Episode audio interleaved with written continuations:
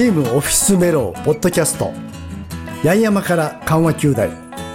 沖縄八重山諸島の石垣島にあるチーム謙信のスタジオからオフィスメロ代表太田森夫とチーム謙信合同会社代表社員山田充がお送りします。よろしくお願いします。はいよろしくお願いしますはいゴールデンウィーク最終日の日曜日ですが。はい、第6話となりまして、ね。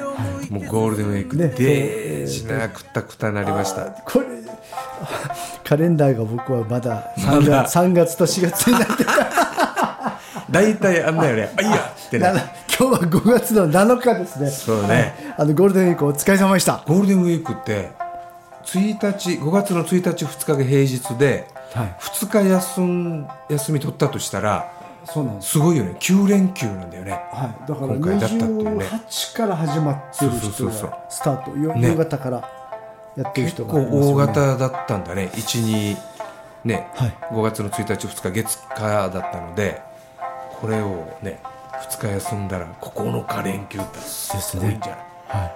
今までそういう連休取ったことないでしょ？あとですチームね検診代表チームはないですね。ないないないですけどうん。ないですけど無理やりね、うん。あのツアー行ったりとかはしますね。でも9連休ってなかなか休めないんじゃない？あんだけだからな休んだら。なんて言います？一一応音楽事業ってしてるじゃないですかだからねあの何年か前にあのニューヨーク行ったりとか、あああの時はまあ、あまあね。コロナ禍前の年はあの12月に北海道ツアー東京からはいはい。行ったりとか、はいはい。そういった感じのことはするんでまあ、すけど、音楽事業はなかなか美味しいっちゃ美味しいのかな。ああいうツアーで行けるとかね、本当にね本当に何にもしない休みの9連休とか本当に遊びだけのやすああいう連休あんまないですなかねなかね、いやだけどなんかイベントがねこ今年やっぱりコロナ明けっていうのもあって急に再開しだしたねんで、それが私事では鳩間島音楽祭。ですよね。恒例の、はい。あれいつもい今年26回目なんだけど、はい。えっ、とえっ、となんだろう。大体いつも憲法記念日だからあ建国記念日か。あ憲法記念日。3日のえーと3日の日は憲えっ、と憲 憲法だよね。はいはい。憲法と憲法憲法が。建国記念日と憲法記念日がね。はいはい。はい。ああそ大体3日の日でやってたかなっていうイメージだったけど今回なぜか4日にやってまあでもゴールデンウィークええにずーっとやり続けてきててもう船会社からするともうただでさえまあ忙しい忙しい人もうわーって来て大変なのになぜかなんかもう定期便以外のそういう臨時運行っていうのができないと。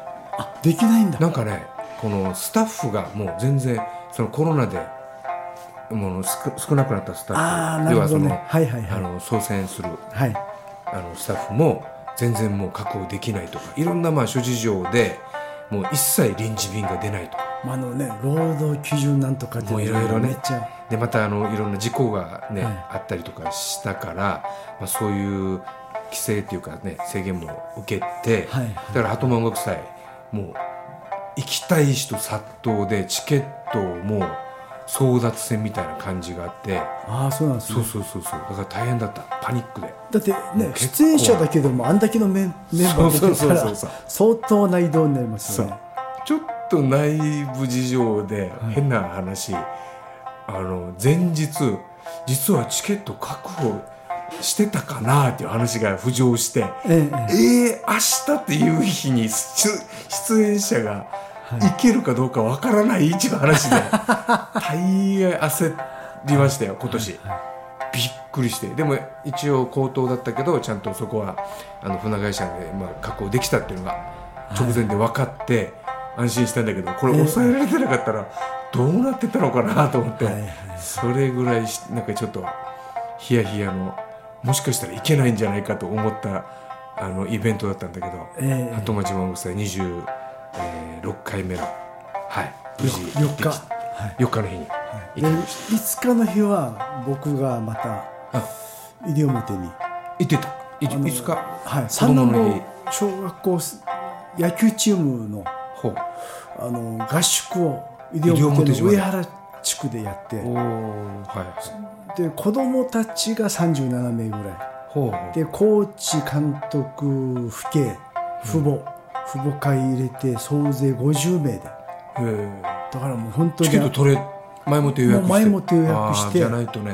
あのもう団体券じゃないんですけど団体のこの1枚に収めたあれで、はいはい。もうこの人数で並んでくださいみたいな感じではもう超ギリギリで。あ離島ターミナルってすっごいこんもう混雑してたでしょ。そうなんです。だからこれもだから予約しなかったら多分ね絶乗対ねこのゴールデンウィークのこのね本当もうコロナ前以上になんか人が多いようにも感じたし。多くて人間はちょっと削減してるし、そうそうそのスタッフね受け入れ側のそういういろんなで船便もややっぱ減ってるじゃないですか。そうそうそうそうそう。だからね。はい。まあその辺があってなかなか。相当だから鳩間島はだから結局あの西部の石垣島から上原にねは大体行く経由便でしかない鳩間直行っていうのがないから。い、ないんです。で鳩間島自体が1日1往復しかしなそいうんですよね。そうそうそうだから多分その臨時便を直行便で出すっていうのはもうまずええ。不可能もともとだったと思うわけよねだからはい。どうしても上原にあの経由その上原便にプラス鳩間っていうのをやっぱりそこは臨時はね確かにあったはずだからええねええ。上原と鳩間っていうねはいはいはあれ上原鳩間間ってすぐまあ目の前に上原ね西表島の上原からすぐ目の前に鳩間見えるけどいはい。もうね船でしか渡れないし大体78分ぐらい10分弱ぐらい。15一応10分ぐらいねかかるよね大体ね。乗ったら10分なんですけどなんだかんだそでね15分っていう感じで表記はしてる感じですよね。だからもうなかなかね石垣鳩間直行じゃないというね相当その行きにくいっていうかね、はいはい。アクセスがすごいあの制約があるところでのこのイベントだから、はい。で600名ぐらい入って600名。なんか新聞もね今日ちょうど新聞載ってて600名。あのだからそね計算が合わない。そう。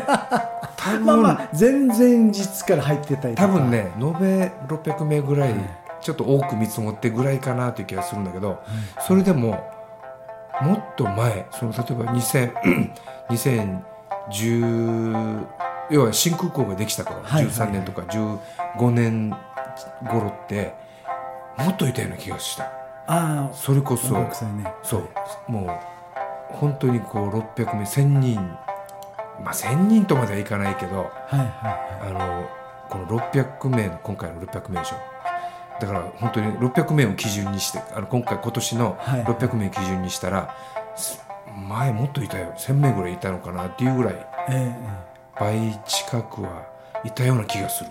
あだからやっぱりそのね。船便のやっぱりどうしても頭打ちっていうかあはい。これ以上あの、ね、人が運べないっていうのがあるから。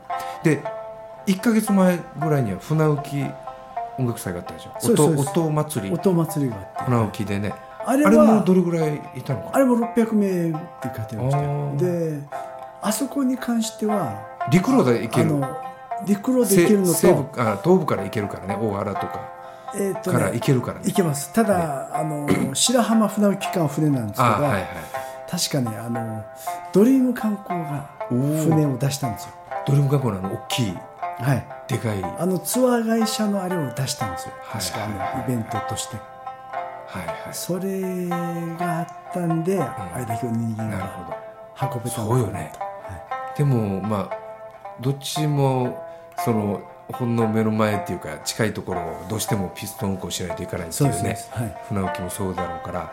ただ大原から一応行けるっていうね、まあ西表には結構なアクセスがまああるでしょ、そうですだから、西表島までは一旦なんか渡ってはそこから頑張ればい、いやただどちらにせよ白浜まで行ってでもドリームの大きいやつが。そこから船で渡らないといけないんでドリームは多分往復で結構。石垣から直行の船を出してるんあですよ。そういうこと、はい、船浮きにも直付けの。白浜から船浮きのピストンじゃなくて。いやいやそれはもうあの船浮き海運っていうあのあ主催者の池田卓君が 社長やってますんそでこ以外はもうそうです。絶対に無理、だったらもう頭打ちで渡れないんじゃないじゃん。いやだからドリーム観光？うん、が直行で直行で出すっていうあれも割と出してたと思います。だから船便付きのあれではいあはい。のチケット代に船便とチケット代っていう形なんですよ、旗本制はあのとりあえず着いてから向こうで1000円みたいな間だったじゃないですか。この辺も多分ああれじゃないか。な込み込み、はい。あの船代こ込みのものと、鳩間だからね上陸してからそこから鳩間のその入り口で、ねええ。チケット払うチケットで払う。そうなんです。船浮きの場合は安永観光で行こうが八重山観光フェリーで行こうが、であのふ普段普段運航してる定期航路だと、はい。それでも結局は船浮き海運に乗って白浜から渡らないといけないんで多分その2本立てのチケットとなるほど。入場券。それでも600名はいった、はい、でそれプラススドリーム観光の石垣から直行ではいはい。わざわざあの大原とかあの辺回らなくてああじゃあそのまま行けるチケットのねそのはい、その辺のあれでやってたので。いや今回鳩間のもうドリーム観光直行で行ってるからそれがやっぱり一番良かったみたい。出演者もほとんどそれで行ってはい。なんか2階席があって2階はちょっと上乗せ料金があったみたいな。あ結構 VIP 的な、はい。なんていうんだろうあれあの飛行機で言えばジャンボの、はいはいはいはい、ね。ああいうなんかスーパーシートじゃないけど、はいはい。ああいうなんかランクがあったみたいな話をちらっと。ム観光も出たんですか？ドリーム出た。出あた鳩場が。そうそうそうそう。ああじゃあじゃあそうですね。だからそれやるから、うん。あれだけの人数運べる。そうそうそう。だドリームはとにかくでかかった、はいはい。大きい船で時間的にも出演者が乗ってるんだけどええ。着くのが開演する1時間前とかもうとにかくギリギリで着いて リハもう一切リハなし。はいはいはで僕なんかは先にもうあの観光フェリーで早い便で行ったんだけど、いええ。もうドリームで来る大部分のもうほとんどの出演者ははもう一切リハなし、ええ。着いてすぐ機材出したらもう即出演みたいな、はいはいはい。だから大変だったと思う。生楽器の。ね、はいあのいつものあの、ええ。音響で社長があのタック握ってたんだけど、はいはい。もうドラムももう本番始まってあの本番中に音作りみたいな感じ。もう今までこういうイベントあったかなっていうぐらいええ。ドラムの音も全く一切は本番でしかならないっていう、いはいはい。大変なんかもう、まあ、これで鳩間国際でも始まった頃ってねそれこそ26年前ってあの行ったあのええ。実際に行ってたけど前夜祭本当にこの公民館のあの今の会場の場所から変わってないんだけど本当にもうステージなんかももう全然もう今と比べ物になるぐらいちっちゃいステージで、ええ。本当にもう出たい人が出る。もう本当に鳩間に関係してる島の人たちが、っていうのがもう今はもう本当のもう音楽イベントみたいな大きなえものになってるから、もうちょっと昔を思いその始めた頃の頃思い出したら前夜祭で公民館で泊まってはい。もう先輩なんかにガンガン飲まされながら「はいはい踊れ!」とか言われて、散々やってた。こういうのがほ鳩間の本来のスタイルだったなみたいのをちょっとね、思い出しながらどっちがいいのかなとかね、まあまあねはい。どんどんなですかね光先生は。いやいやあの僕も結構こういうね鳩間のイベントとかややってた？そういう出たことあるんだっけ？いや全くないです。頭なくて。他のただただ僕はあの鳩間国際始まった頃って、あの行政の役所あにいたんですよ、ねうん僕もそうだったけどね。うん。はい。であのー まあ今もそうなんですけどあの頃あの水道の担当をやってて。鳩間なかなかねその水水事情あの当時大変だったんじゃない？大変だったんです。いや,、ね。あのいや大変ではなかった。あの整備はされてたんで大丈夫なんですけどあのちょっとタンクがびっくりして。ああ。のはい。ちょっと水が止まるっていう事故があほう。起こったりもしました、こういうああいうイベント保連祭とかそういう人がこうドーッと来るイベントの時とかなんか行事行事で。はい、あの水が足らないんじゃないんですよ。はあの普段いつも満水なんですよ。満水なんでタンクがあってトイレと一緒でウォールタップって言ってフロートが浮いてるんですよ。はいはいはいだからずっとねもう何十年間って浮き続けたフロートが下がったことがないんで。でこの音楽祭でこんだけの人が来るでしょ。下がって。初めて水位が下がるんですよ。ところがもうあのフロートはそれを気づいてなくて下に水がないのにずーっと浮き続けたまんま。だから水が入ってこなくて。はあれでなるほど。あれで翌日あのあのなんていうんですかねあの前この間あの4日の出演者でもある、あのはい、某豊さんが、あ某豊さん。ははい、あの管理人してるもんですからー。公民館長もしながら。あはあはあは「おい水が出ないぞ」ってめっちゃ怒られて「ちょっと開けてもらっていいですか?」って「浮き押してみて」って。押したら瞬間ジャージャーって もう浮きはもうあれだよね。多分ずっと浮いたままだから。そうですそのこ膠着そのしてしまって。ね膠着しててはい。動かなかった、い。だからそれをちょっとまあまあ。解釈したら、ね。もうジャーッと、はい、まあ20年以上前の話なんでね。今今言ったらまあまあ実行かな。みたい。な感じで今だから我々話だけど本当にね結構。いや笑えなかったですよこの当事者はね。いや驚いたんですよね。あのいやあの頃ってほらあの地元の人だけだからあのちょっとね何かあってもこういったのって割と笑い話で済むんだけど 今はもうほらいろんな企業とかはい。絡んできてるんでこういったのはもう本当にご法度なんで何かあったらすごい問題になってくるんで。ねこれは腸腸がこんなんでいいのかみたいなね大変なで、あねの簡単にねいろんなところに発信できるじゃないですか、写真付きで発信できるんで、はい、そうなんですね。今今だったらもうちょっとあの当時でよかったと。そうですそうなんです。20まあの当時の、ね。あの教訓があるんでもう多分おそらくもうシミュレーションしては前もってこうちょっとね前もって点検しながら、はい、やってたはずなんで、はい、とにかくイベントでね鳩間もう50名ぐらいしかね要は人口がいないのに、はい。ねこれがもう500名600名ってなるとね。そうなんです。普段の10倍の人。でも鳩間島ってカツオ船でねだいぶその栄えた頃うちのええ父親がその生まれる前うちの父親も鳩間出身で、えー私のだから祖父ねじいちゃん、じいちゃんが沖縄本島からこのカツオ船に乗って鳩間にはいはい住んでからのあのはあのうちのまあ祖先だからじいちゃんが生まれてるから、ええひいおじいちゃんがひはい。いじいさん、自分のね私のほひいじいちゃんが鳩間あのカツオ船に乗ってやってきた頃あの時って500名ぐらい人口いたっていうわけ。あ鳩間島にそう。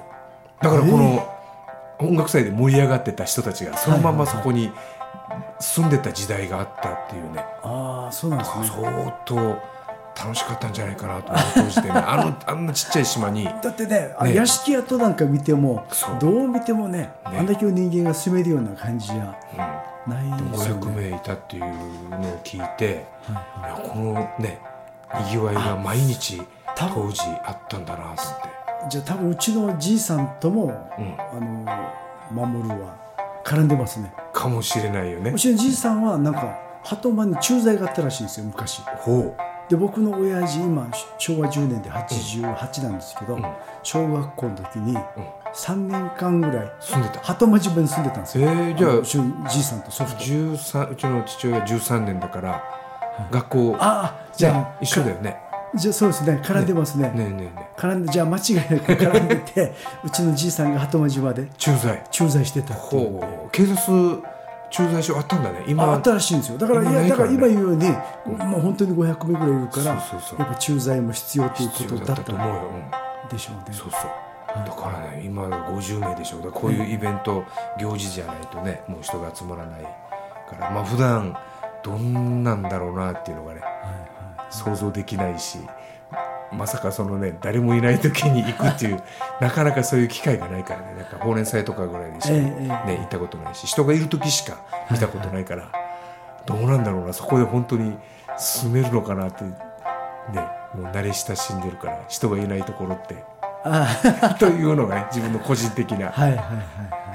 感なんかいろいろ思ったりしてねこういういや島をね。鳩間は特に今でも結局1日1便の往復しかないのと、ね。それも本当ここ10年ぐらいですよね、あの定期航路が確実に1あ日、確かにね。まあ、20年かななってて、だからそれまではもう本当に冬場はもう下手したら貨物もそうつかないようにだからもう鳩間の誰かの船はいでもう上原に渡ってっていう。そうなんです。もうそれぐらいしかもう手段なかったかもしれない、ええええ。郵便の船はあるって言ってたから、ありますあります。上原の方がいて、ね。僕らもだから仕事の時は郵便船頼んで、そうよね、はいそ乗せてもらうんですよ。それを利用するしかないとかね。多分そんな感じだったはずよね、ええええそうそうそう、そんなのがあったんで。なかなかだからそういう今までのね普段通りの生活からこういう生活になったら、いやー結構きついなと自分はね、はい、まあそそそんな中でね、はい。年に一回こういうイベントがあってそうそうそう。人が流れていくっていうのが大事でありますよね。ああいうか活性化ができていいかなというね、はい。たまにはね、は年に何回かはね、はい。まあまあそんな感じで、あのお互いゴールデンウィークの最終日結構鳩間の話ってあだからね、なん鳩間の話いっぱいあったね、はい。なんだかんだ僕もあの鳩間にちょっと、はい仕事柄、はい、やってた経緯があるんで。じゃあところで、ははいい。はい。もうあの、はいよいよじゃあちょっとほん真面目な本題ちょっとちょっとあのね仕事。ためになる話。ためにあの話かどうかはなんですけど仕事的に、はいあのオフィスメロじゃなくてあの行政。行政書士として、はい。メロ自体オフィあの行政書士じゃないですよね。行政書士の場合は、えっと、太田森行行政書お士そうそうそう太田行政書士事務所事務所ですね、はい。的な最近の仕事とはあねどんな最感じのねちょっとそうあのどういう話しようかなっていう時に、あなんか最近特にこの車の手続きっていうのがは多いなってふと思ったわけ、はい。で車の手続きって普段自分がまだ行政書士になる前でもいはい。あのなんていうんだろう今もネット社会だからえ通販って車も島でしか買えないのかなというものじゃなくて今もうネットでもういろんななんていうんだろうもう365度ぐるっとこう車を見たりとか、はいはいそういうふうにしてネットでもう中古車を買ったりとか、まあ、新車もそうだろうけどはい。もうもう普通に買えるアマゾンであのなんか本を買ったりとかもうああいう気軽にこう車もやっぱり買える時代にもうはいなってるんだなっていうのを痛感してて、そうなんですね。僕もあの15年ぐらい前にはい。あの通販でやっぱり買った時に。あ買ったんですか？うん、内地から？そう。普通にねあのあのほらよく大手があるじゃない、はい。よくネットでやってる。ガリバーとかえなんとかとかいろいろあるでしょ、そういうようなところではい。普通に買ったわけ、あそうなんですね。それがもう本当に10万とかそでれぐらいで買える。で石垣まで向こうが送ってくるそうんですか？そうそうそうそれももうだから全部送料込みはいではい。もう10万そこそこで買えたりとかするからもうだったらもう買おうっつって15年前でも買買ったことがあってはいで手続きとかももう買ってそのままもう納車してもらったからええ。何にも考えなかったんだけどええ。結局そういうこうお手軽買った人がもう手続きをするっていうのがもう今ないのかなっていうあの、はい特に軽自動車とかええ。の場合、え軽自動車ってあれあの自動車のナンバープレート。えはい。あれ自分で取り付け可能なわけですか？オートバイとか軽自動車、自分でもうネジ外して自分で取り付けできるから。あやっていいんだ。そうそうそうで普通車が、はい。あのやはり車のあの封印って言ってはナンバープレートに沖縄だったら沖縄の沖っていう字がある丸い。いええ。あれをプチッと押すともうこのナンバープレートが外せないというこの封印を取るともう違法、この道路交法道路交通法上違法になるからはい。はい。封印をしないといけないからこれはどうしてもその封印ができるような手続きっていうのがまあ普通車の場合はあるんだけどはい。軽自動車とかオートバイとかはもうナンバープレート自分でもう手続きするっていうことになって自分で取り付け可能っていうことだから自分で手続きをするう場合があるんだけど自分が買った時はそのそれこそ15年前買った時もええ。全部通販でもうそのまま沖縄ナンバーがついたものがはい。もう納車されるっていう。あだから全然買う買う人がはい。そういう手続きっていうのは一切考えずにえじゃあ買った時点で沖縄ナンバーの手続きまでも済ん済むのがその要は当該沖縄だったり石あの沖縄ナンバーだったら、はあの石垣沖縄本島で買った場合は沖縄ナンバー変わらなければ、はいはいそのまま送ってこれるんだけどナンバープレートはいはい。だけど沖縄っていうナンバーじゃないええ管轄のところからあの来る場合はもうナンバープレートを外してその業者が要は地元ではい。手続きが、手続きをしないといけないから、ええ。沖縄ナンバープレートあ以外のナンバープレートを外して、はいはいあの石垣島でじゃあ手続きしてくださいねって本来ははいやるんだけどやっぱりサービスだからはい。買う人はそういう手間暇もないですよと。だから行政書士に依頼が来るんですよ。ああなるほど。そう。はい。もうあの沖縄ナンバーを石垣島で車を買った人が、はいあのね、あの沖縄ナンバーそのまま納車、ね、ぎあの業者さんはしたいから、はい。販売会社はしたいからじゃあ石垣島の行政書士探してはい。ダイレクトに連絡来るんですよ。石垣島で車を買った人がいるからその手続きをお願いしますって来るのがはいあの今行政書士の今なんかすっごい今ああそうなんですね。特にそういうのが多いなって今感じてるところで。最近の仕事内容で。でそれをやっと15年前の自分がはい。何にも知らずにええ車を買ったのってなんかそういう仕組みが実は裏ではちゃんと動いてたんだなだから結構な本数やちなみってますよ。にこのいくらぐらいでこういうえっとね一応行政書士の頃全国的なはい。大体報酬のもう平均的な、はい。あのちゃんとした数字が出てるんだけれど、えその日本行政書士会連合会はいはい。が出してて、アンケートを取るわけね行政書士の、はいはいはいはい。でその業種ごとにどういう仕事はええ。どれぐらいですかってこう平均的な料金があってそれによると大体5000円ぐらい。5000円ぐらい。税込みだと5500円、はいはい大体それぐらいでその名義変更手続き、はい、じゃあじゃああの最初に15年前に買った車の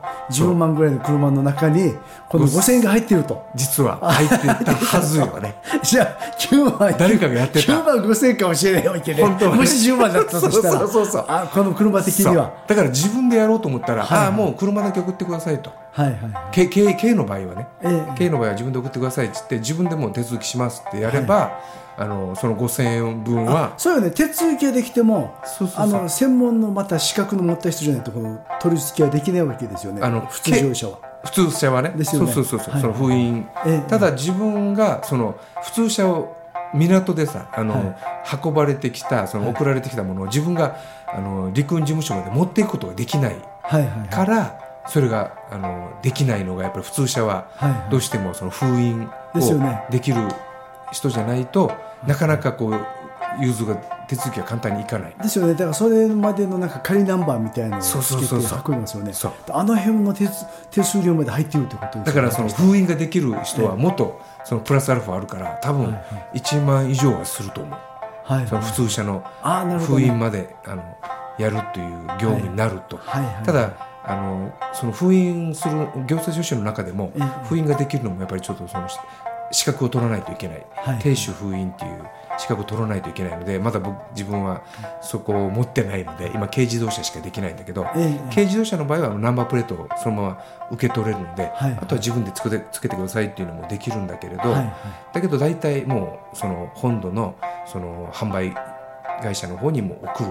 あナンバープレート。ナンバープレート。あと受手続きをして送ったらもう取り付けそこで取り付けをして、はい。もうそのままもう車が送られてくる。なるほどね。そう。あこっちでまず手続きしてナンバープレートも受け取って送る。送ってそうそうそう。で着いた車が送られてくる。送られてくる。あなるほど、ね、だからそういうこう手間暇はちょっと時間はかかるんだけども、はいはい一応それがあの代行ができる、その普通車の封印っていうのは絶対それがやっぱりええ。できないようになってるから、あのどうしてもその石垣の封印ができるその出張封印ができるええ。行政書士以外でも実績のあるああいうあの業者は一応いいみたいそのディーラーとかはできるところもあるけどちょっとそこはまだなんか明かされてないというかはいはい。あの全然どこで誰がやってるって知らないわけよ。なるほど。で行政書士も石垣島にはい。その封印ができる定種封印ができるところ一箇所しかなくて。あそうなんですねから一択だからどうしようかな取ろこれじゃあ取ろうかなと思って。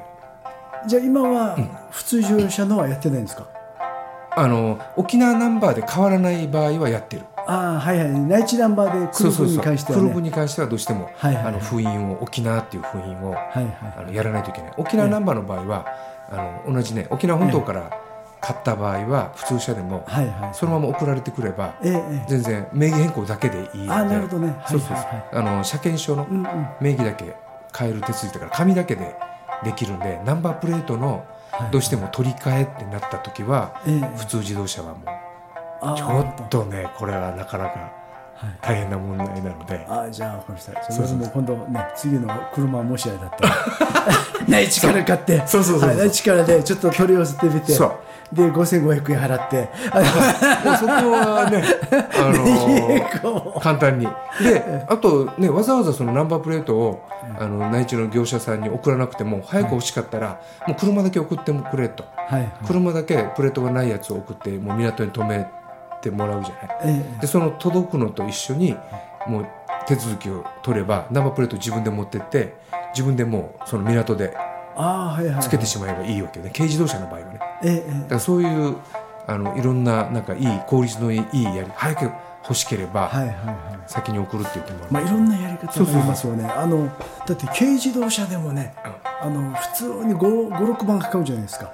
那覇から石垣でそうそう。運ぶのに。送るね運賃ってすだからごいよね。本当にあんな言ったらなんですけどアマゾンじゃないんですけど、本当に大手のねところで買うと、ね、その辺がただみたいな感じで来るからすごいですよね。だから送料込みっていうええ値段が出ててえこの値段で買えるんだと思ったら、はいはい。本体価格っていくらなのかなって逆にまあそうなんですよね。思うし、送料を相当その下げられてるの下げることができてるのか、そこはもうわからないんだけど、ええ。ただ買う側からすると、もうこの値段でこのねスペックっていうかこういう車だったらは全然いいっていうんだったらもう選びがいがあるよね,、はい。ね日本全国。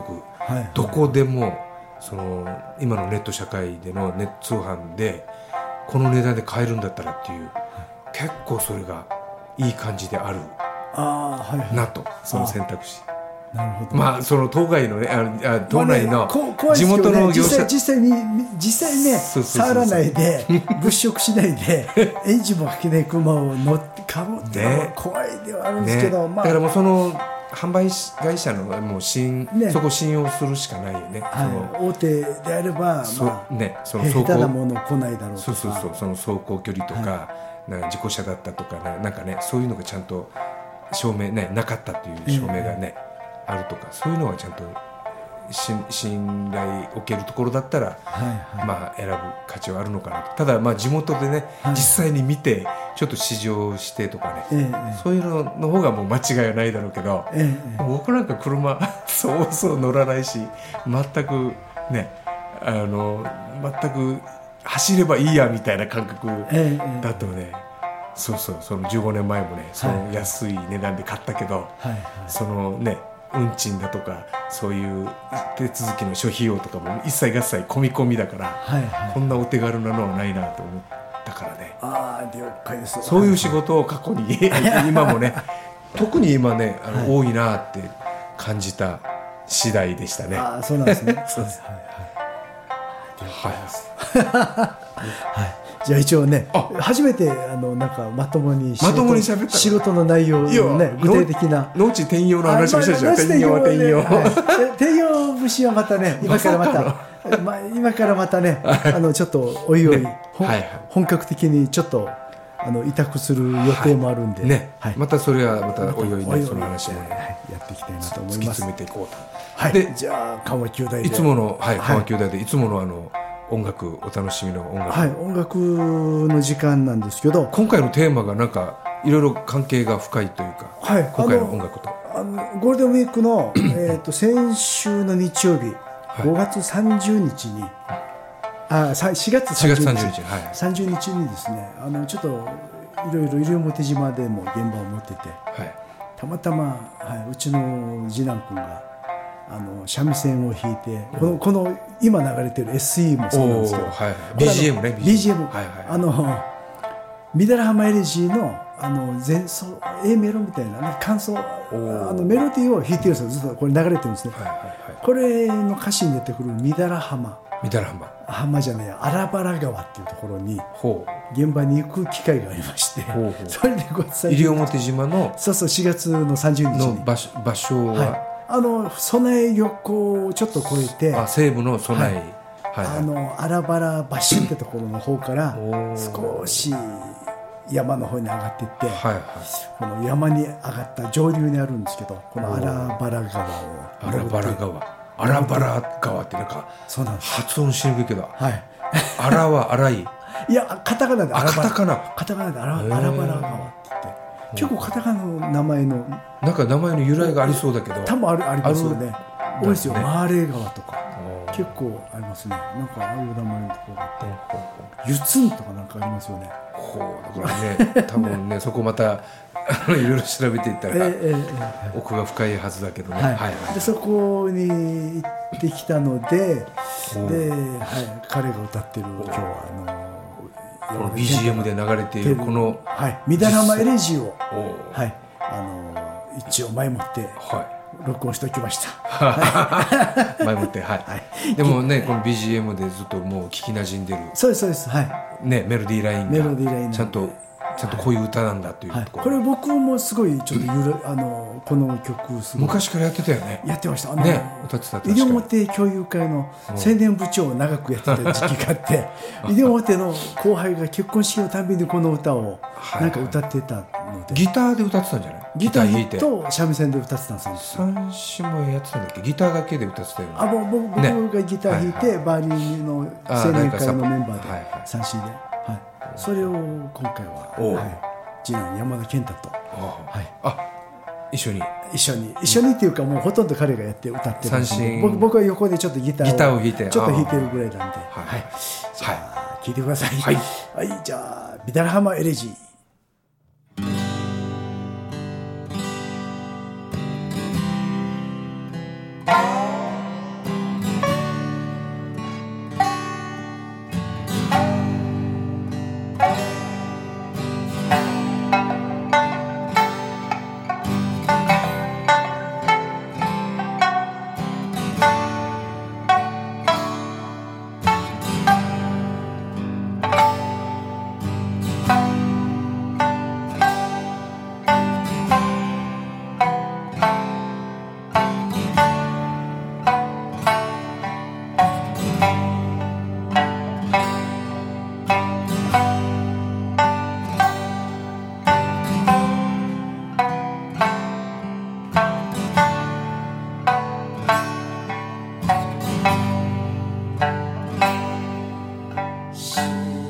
no, no.